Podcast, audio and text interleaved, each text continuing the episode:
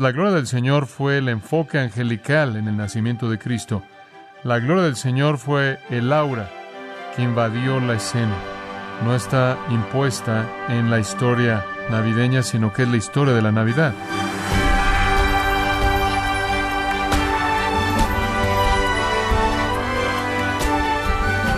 Sea usted bienvenido a esta edición de Gracia a vosotros con el pastor John MacArthur.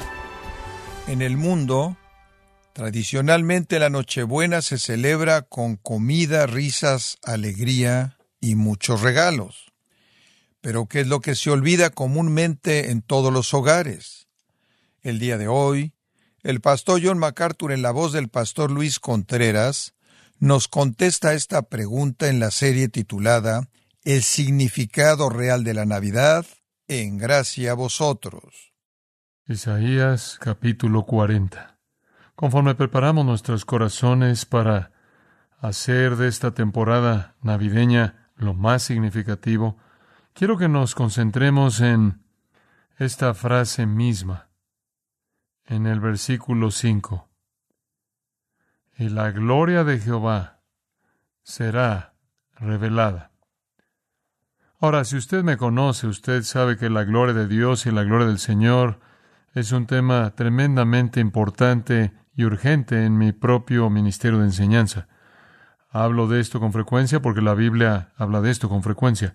Y usted podría pensar que quizás estamos forzando este tema tan tan amado en el asunto de la Navidad, pero no es el caso en absoluto.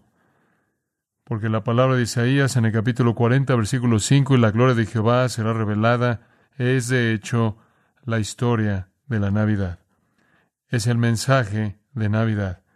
El nacimiento de Cristo fue la revelación de la gloria del Señor, tal como Isaías lo había prometido. El concepto entero de la gloria del Señor rodea la escena de la Navidad. En el nacimiento de Cristo, la Biblia dice que los ángeles demandaron dicho enfoque conforme gritaron Gloria a Dios en las alturas. En Lucas 2.9 dice que los pastores, al encontrarse con el ángel, instantáneamente estuvieron conscientes de que la gloria del Señor se manifestó a su alrededor y tuvieron mucho miedo. Entonces la gloria del Señor fue el enfoque angelical en el nacimiento de Cristo. La gloria del Señor fue el aura que invadió la escena. No está impuesta en la historia navideña, sino que es la historia de la Navidad. Ahora, vea por un momento junto conmigo el capítulo 40 de Isaías. Permítame tan solo darle un trasfondo breve para que entienda la importancia de estas palabras. El libro de Isaías se divide en tres partes. Los primeros 35 capítulos son capítulos de condenación oscura y juicio capítulos en los que Dios habla palabras de ira, venganza, condenación y juicio, no solo sobre su pueblo Israel, sino también sobre otras naciones. Aquí y allá la oscuridad y lo sombrío es traspasado con una luz de misericordia y un brillo de gracia, conforme el juicio de Dios siempre es templado con su amor, pero primordialmente los 35 capítulos son de juicio no mitigado. La segunda sección está en los capítulos 36 al 39. Esa pequeña sección a la mitad realmente es el corazón de la profecía. Es el trasfondo histórico en Israel que trajo el mensaje del libro. En estos capítulos el profeta describe la situación, los asuntos en su propia época y por qué Dios debe traer juicio. Entonces realmente, aunque son distintos en una manera, debido a que son históricos, se encajan en el tema de los primeros 35 y podemos decir que durante 39 capítulos usted tiene juicio en Isaías, pero no terminó ahí. Gracias a Dios porque no terminó ahí, porque para el pueblo de Dios venía otro día y los capítulos 40 al 66 presentan eso. Esa es la sección de la salvación. Y en esa sección se presenta al Mesías, el siervo sufriente de Isaías 53.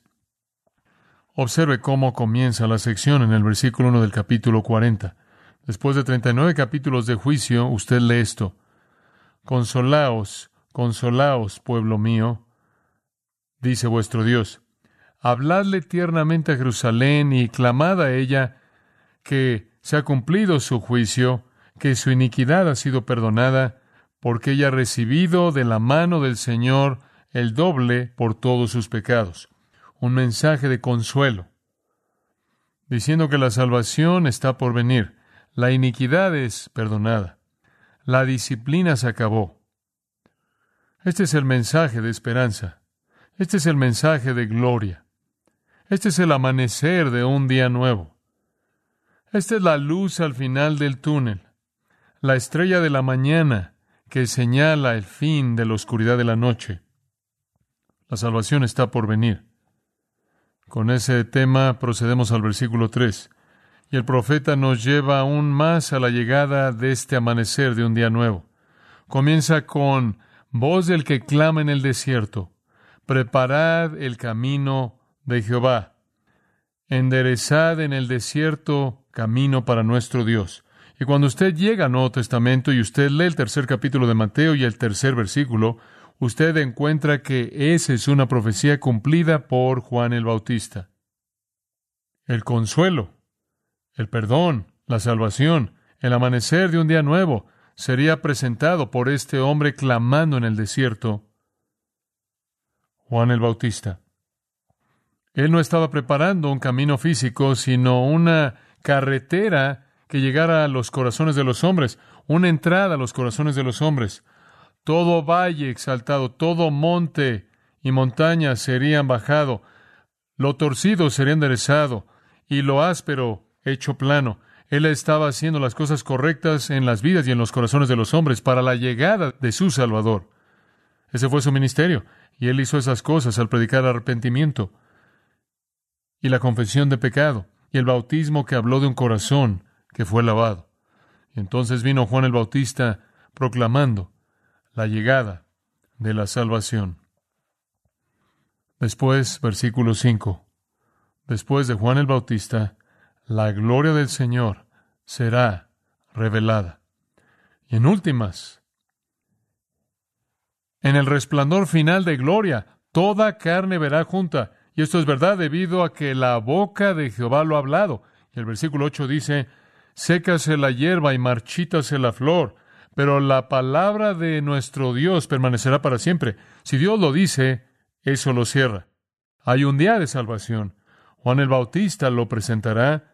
Él va a preparar los corazones de los hombres, suavizando los lugares ásperos, y después la gloria del Señor será revelada, y después el profeta, sin ver la época de la iglesia, se salta hasta la plenitud de la gloria refulgente del reino, cuando toda carne vea junta.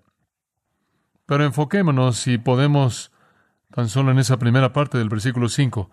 La gloria de Jehová será revelada. ¿Qué significa eso? ¿Qué tipo de nombre es este? ¿Qué tipo de título es este? ¿Qué tipo de pensamiento es este? ¿Cuál es la verdad que se encierra en el mensaje del Espíritu de Dios aquí? Permítame darle simplemente esto para comenzar. La gloria del Señor es la expresión de la persona de Dios. Es cualquier manifestación de la esencia de Dios, cualquier manifestación de sus atributos en el mundo, en el universo, es su gloria. En otras palabras, la gloria es para Dios lo que el brillo es para el sol. La gloria es para Dios lo que mojado es para el agua. La gloria es lo que el calor es para el fuego. En otras palabras, es la emanación, es la radiación, es el brillo, es el producto de su presencia, es la revelación de sí mismo. Cuando Dios se descubre a sí mismo, es la manifestación de su gloria. Eso realmente se refiere a su presencia. Ahora, sabemos que todo lo que existe en el universo es una manifestación de la gloria de Dios, porque todas las cosas fueron hechas por Él, y todo lo que existe entonces de alguna manera es un resultado de su naturaleza y por lo tanto proyecta su persona. Los cielos declaran la gloria de Dios, la bestia del campo le da gloria a Él. Todo lo que Él hizo habla de su naturaleza. Todo lo que Él hizo habla de su esencia. De tal manera que todas las cosas creadas y todas las cosas que existen son revelaciones de la gloria de Dios, son descubrimientos de su persona. Usted ve su gloria en la flor más pequeña. Usted ve su gloria en la mariposa. Usted ve su gloria en un árbol. Usted ve su gloria en el cielo. Usted ve su gloria en todo. Todos son puntos de referencia de su naturaleza. Ahora, Moisés, habiendo visto todo eso, quería más. En Éxodo 33, él le dijo a Dios, muéstrame tu gloria. No era como si nunca hubiera visto nada de eso. Es que quería ver más de ella. Y Dios le dijo, ningún hombre me verá y vivirá. No te puedo mostrar la plenitud de mi gloria, de lo contrario serías consumido. Pero te voy a permitir ver mis espaldas. Lo metió en una roca y le reveló algo de su gloria. Y entonces hubieron ocasiones cuando más allá de la revelación general de su creación, más allá de su gloria manifestada en lo que vemos en la naturaleza. Más allá de eso, Dios dio algunas revelaciones muy especiales de su gloria. Ese día Moisés, cuando él fue metido en la roca, más adelante al pueblo, cuando él descendió del monte y la gloria de Dios estaba siendo reflejada de su rostro, Dios dio algunas manifestaciones especiales de su gloria. En el huerto, por ejemplo, Adán y Eva caminaron y hablaron con Dios en el fresco del día. Su presencia estuvo ahí, en una nube de luz, y vieron su gloria. En Levítico capítulo 9 y versículo 6, Moisés le dijo al pueblo que la gloria del Señor les iba a aparecer, y así fue. Cuando estuvieron en el desierto, en Éxodo capítulo 16, Dios los estaba alimentando con maná, y conforme el maná vino y fue provisto para ellos, la Biblia dice que la gloria del Señor fue vista. En el monte Sinaí, cuando Moisés subió a tener comunión con Dios, la gloria del Señor cubrió el monte y cubrió a Moisés, de tal manera que el pueblo no podía ver ni a Dios ni a Moisés. Éxodo 24, 15. Encontramos que en Éxodo capítulo 40, al término del tabernáculo, la gloria del Señor llenó la tienda de la congregación. Y en Levítico capítulo 9, cuando el sacerdocio inició y el ministerio sacerdotal definido, primero fue apartado para Dios. En ese inicio del sacerdocio la gloria del Señor fue vista. En Números 14, versículo 10, cuando el pueblo había llegado a Cades Barnea, y en lugar de entrar a la tierra prometida por fe, comenzaron a murmurar y quejarse y rebelarse, la Biblia dice que la gloria del Señor apareció. Más adelante, después de que Dios había establecido el sacerdocio, hubieron tres hombres, Coré, Datán y Abiram, que decidieron que ellos asumirían para sí mismos la función sacerdotal y contaminaron ese cargo santo y se abrió el suelo y se los tragó, según números 16, y dice en el versículo 19 que la gloria del Señor apareció. En el mismo capítulo más adelante, cuando el pueblo se rebeló en contra de Moisés y Aarón, la gloria del Señor se manifestó y dice que amenazó con consumirlos en un momento. En sus viajes en el desierto, según el capítulo 20 de Números, tuvieron sed en Meriba. Y en medio de su sed, Moisés y Aarón cayeron postrados delante del Señor para orar a favor de ellos, y la gloria del Señor estuvo ahí. En primero de Reyes 8:11 dice que cuando terminaron el templo, la gloria del Señor vino y lo llenó. Cuando ofrecieron la primera ofrenda, segundo de Crónicas capítulo 7, versículo 1, la gloria del Señor fue vista y el pueblo cayó y adoró. Entonces, como puede ver, Dios no solo reveló su gloria en la creación, sino que reveló su gloria en maneras muy especiales en la Shekinah. Ahora, le digo que conforme leo estas cosas una y otra vez, todas las apariciones de la gloria de Dios tienen en ellas cierta cantidad de misterio. No importa cuántas veces lo cubra usted y cuántas veces piense en esto, conectado con la gloria de Dios hay cierta cantidad de un misterio maravilloso, una nube, una columna de fuego, luz refulgente. Es muy difícil para nosotros entender cómo debe haber sido esto. Solo hay un lugar al que podemos acudir en el Antiguo Testamento para tener una descripción de esto. Está en el primer capítulo de Ezequiel. ¿Será tan amable de ver conmigo eso por un momento? Ezequiel capítulo 1. Ezequiel, bajo la inspiración del Espíritu Santo, nos da la única descripción de lo que era ver la Shekinah. Y simplemente para darle una idea de lo que él dice, permítame cubrir este texto, simplemente escuche. Ezequiel 1, versículo 4. Y miré, y aquí venía del norte un viento tempestuoso, y una gran nube con un fuego envolvente y alrededor de él un resplandor, y en medio del fuego algo que parecía como bronce refulgente. Y en medio de ella la figura de cuatro seres vivientes. Y esta era su apariencia. Había en ellos semejanza de hombre. Cada uno tenía cuatro caras y cuatro alas. Por cierto, esto tiene que ver, creo yo, con el hecho de que los ángeles atienden la Shekinah. Y los pies de ellos eran derechos, y la planta de sus pies como planta de pie de becerro, y centellaban a manera de bronce muy bruñido. Debajo de sus alas, a sus cuatro lados, tenían manos de hombre, y sus caras y sus alas por los cuatro lados. Con las alas se juntaban el uno al otro. No se volvían cuando andaban, sino que cada uno caminaba derecho hacia adelante. Y el aspecto de sus caras era cara de hombre y cara de león al lado derecho de los cuatro, y cara de buey a la izquierda en los cuatro. Asimismo habían los cuatro cara de águila. Así sus caras, y tenían sus alas extendidas por encima, cada uno dos, las cuales se juntaban, y las otras dos cubrían sus cuerpos.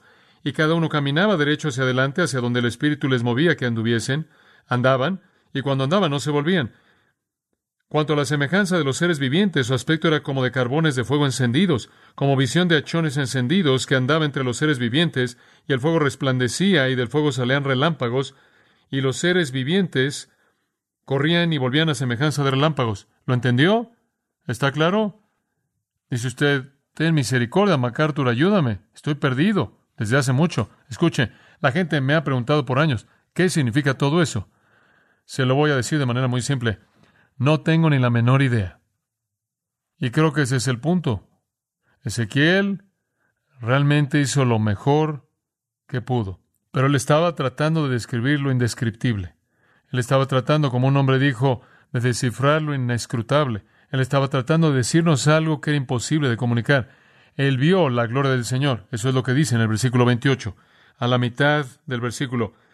Esta fue la visión de la semejanza de la gloria de Jehová. Digo, hice mi mejor esfuerzo, pero simplemente no les puedo dar más. Es demasiado misterioso, es demasiado. En el mejor de los casos, él hizo un buen esfuerzo. Él vio la gloria del Señor más adelante en el capítulo 3, él vio la gloria del Señor más adelante en el capítulo 8, capítulo 9, capítulo 10. La vio, la vio, la vio y todavía tuvo este misterio increíble. Ahora viene un día, dice el profeta Habacuc, cuando la tierra será llena del conocimiento de la gloria de Jehová, como las aguas cubren el mar. Pero hasta ese día de conocimiento pleno estamos tratando con percepción limitada. Realmente no entendemos. Y Ezequiel pudo y no pudo describirlo. Y entre más sigue, más nos enredamos. La creación reveló la gloria de Dios y más allá de eso, la Shekinah, esas apariciones tan especiales de gloria revelaron su gloria. Pero incluso con esas hay misterio. Había misterio. Si lo único que tuviéramos fuera eso, nuestro entendimiento de la gloria de Dios estaría envuelto en confusión. Sin embargo, Dios quiere que lo conozcamos y quiere que lo percibamos y quiere que entendamos su revelación de sí mismo. ¿Cómo podemos llegar a conocerlo si eso es lo único que tenemos? Bueno, afortunadamente Isaías viene. E Isaías dice esto, la gloria de Jehová será ¿qué? Revelada. Viene un descubrimiento más grande, una revelación más completa. Veamos cómo es que el Nuevo Testamento habla de su cumplimiento. Hebreos capítulo 1. Hebreos capítulo 1 es otro texto que trata con la historia verdadera de Navidad. La historia verdadera de Navidad. Versículo 1. Hebreos 1. Dios, habiendo hablado muchas veces y de muchas maneras en otro tiempo a los padres por los profetas. Y usted puede detenerse ahí. Dios habló ese es el tema y el verbo. Dios habló. El autodescubrimiento de Dios. Él lo hizo en tiempos diferentes y de maneras diferentes. Eso es lo que esos dos términos significan. En tiempos diferentes y en maneras diferentes Dios se reveló a sí mismo. Primordialmente ahora, subraya esto, a los padres, esto es, a los ancestros históricos de la nación de Israel, los hombres piadosos del pasado, Él les habló por los profetas. Ahora, piense conmigo.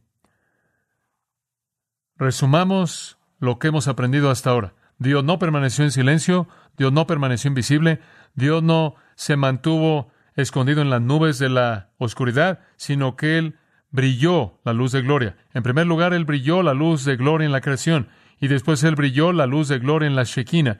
Esas maneras tan especiales en las que Él invadió la vida del pueblo en el Antiguo Testamento, pero de la manera más maravillosa y más definida y más útil. Él se descubrió a sí mismo más allá de su creación y más allá de su Shekinah.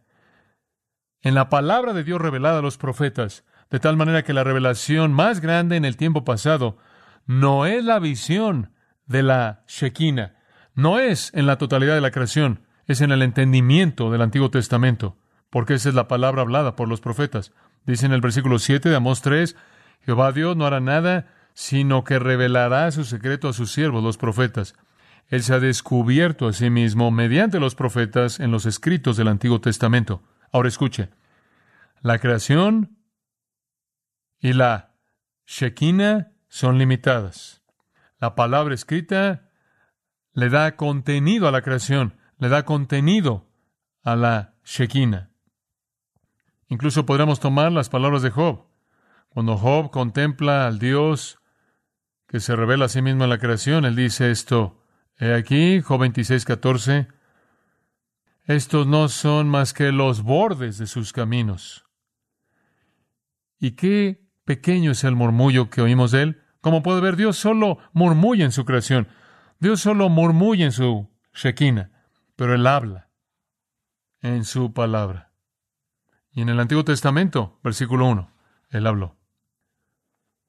No en murmullo, sino en voz completa. Pero ¿sabe una cosa? Incluso eso estuvo lleno de misterio. ¿Sabe usted eso?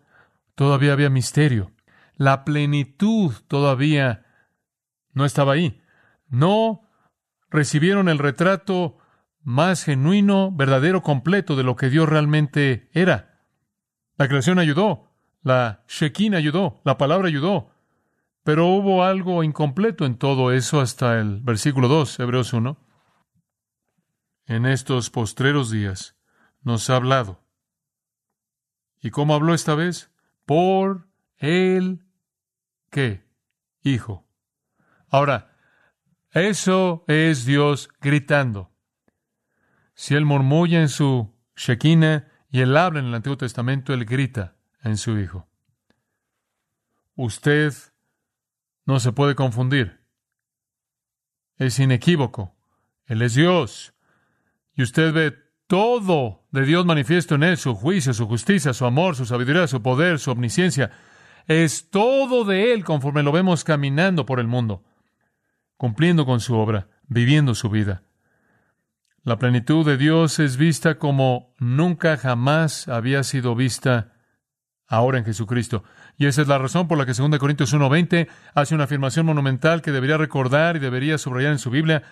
Todas las promesas de Dios en Él, esto es en Cristo, son sí, y en Él amén, para la gloria de Dios. Todo de la gloria de Dios es sí y amén en Cristo. Él se vuelve esa revelación completa de la gloria del Señor. Observe el versículo 2 por un momento. Dice, en estos postreros días. ¿Cuáles son los postreros días? Ese es un término que se refiere al periodo mesiánico. Los últimos días o los postreros días comenzaron cuando el Señor Jesús vino. Ese es un periodo largo de postreros días. Todavía estamos en él, dos mil años después. Juan dijo, hijitos míos, este es el último tiempo. El Nuevo Testamento dice, Él ha aparecido una vez al fin del siglo. El último tiempo, el fin del siglo, los últimos días comenzaron cuando el Mesías vino. Fueron los últimos días de revelación, porque el canon, el testamento, el texto fue completado entonces. Fue la última vez en la que Dios habló hasta que Él vuelva a hablar en su reino. Entonces, después de que Dios había dado el murmullo y la voz audible, Él gritó en su Hijo. Y el Nuevo Testamento nos da esa revelación. Hay un comentario interesante que solo le quiero hacer Para aquellos de ustedes que ven el texto quizás más de cerca, dice en el griego, Él nos ha hablado mediante naturaleza hijo. La palabra su no está ahí, por hijo, por naturaleza de hijo. En otras palabras, el artículo está ausente. En el pasado él habló mediante naturaleza de profeta, o él habló mediante profetas. Ahora él habla mediante naturaleza de hijo. Y el énfasis entonces no es tanto en la persona del hijo como en la cualidad de ser un hijo. En otras palabras, ser un hijo es mejor que ser un profeta.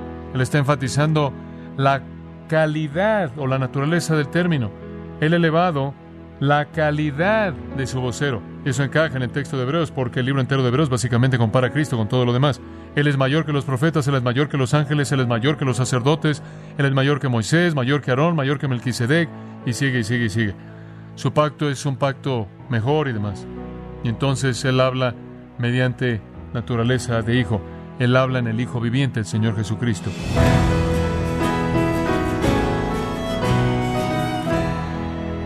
De esta forma, el pastor John MacArthur nos ayudó a entender el significado de la Navidad, precisamente en la serie El significado real de la Navidad, aquí en Gracia a vosotros. Estimado oyente, quiero recomendarle el libro Buenas Nuevas, en donde John MacArthur examina la revelación de la Biblia sobre Cristo y alienta a los cristianos con las vastas implicaciones de todo lo que Cristo logró en su favor. Adquiéralo en la página de gracia.org o en su librería cristiana más cercana. Recordándole también, estimado oyente, que puede descargar todos los sermones de esta serie El significado real de la Navidad, así como todos aquellos que he escuchado en días, semanas o meses anteriores, animándole a leer artículos relevantes en nuestra sección de blogs, ambos en gracia.org. Si tiene alguna pregunta o desea conocer más de nuestro ministerio, como son todos los libros del pastor John MacArthur en español, o los sermones en CD, que también usted puede adquirir, escríbanos y por favor mencione la estación de radio por medio de la cual usted nos escucha en gracia a vosotros. Es importante conocer no solo el país y ciudad de donde usted nos escucha, sino también la radio. Para quienes contactan nuestro ministerio por primera vez, pueden solicitar una copia del mensaje de promoción sin costo alguno, un mensaje por oyente únicamente. Si usted vive en los Estados Unidos o Puerto Rico, escríbanos a Gracia Vosotros, P.O. Box 4000, Panorama City, California 91412 o puede escribirnos a través del siguiente correo electrónico radio arroba Y queremos agradecerle desde el fondo de nuestro corazón su tiempo y sintonía, y en nombre de John MacArthur y del personal de este organismo, invitarle para que nos acompañe en la próxima edición y así juntos continuar desatando la verdad de Dios un versículo a la vez en gracia vosotros.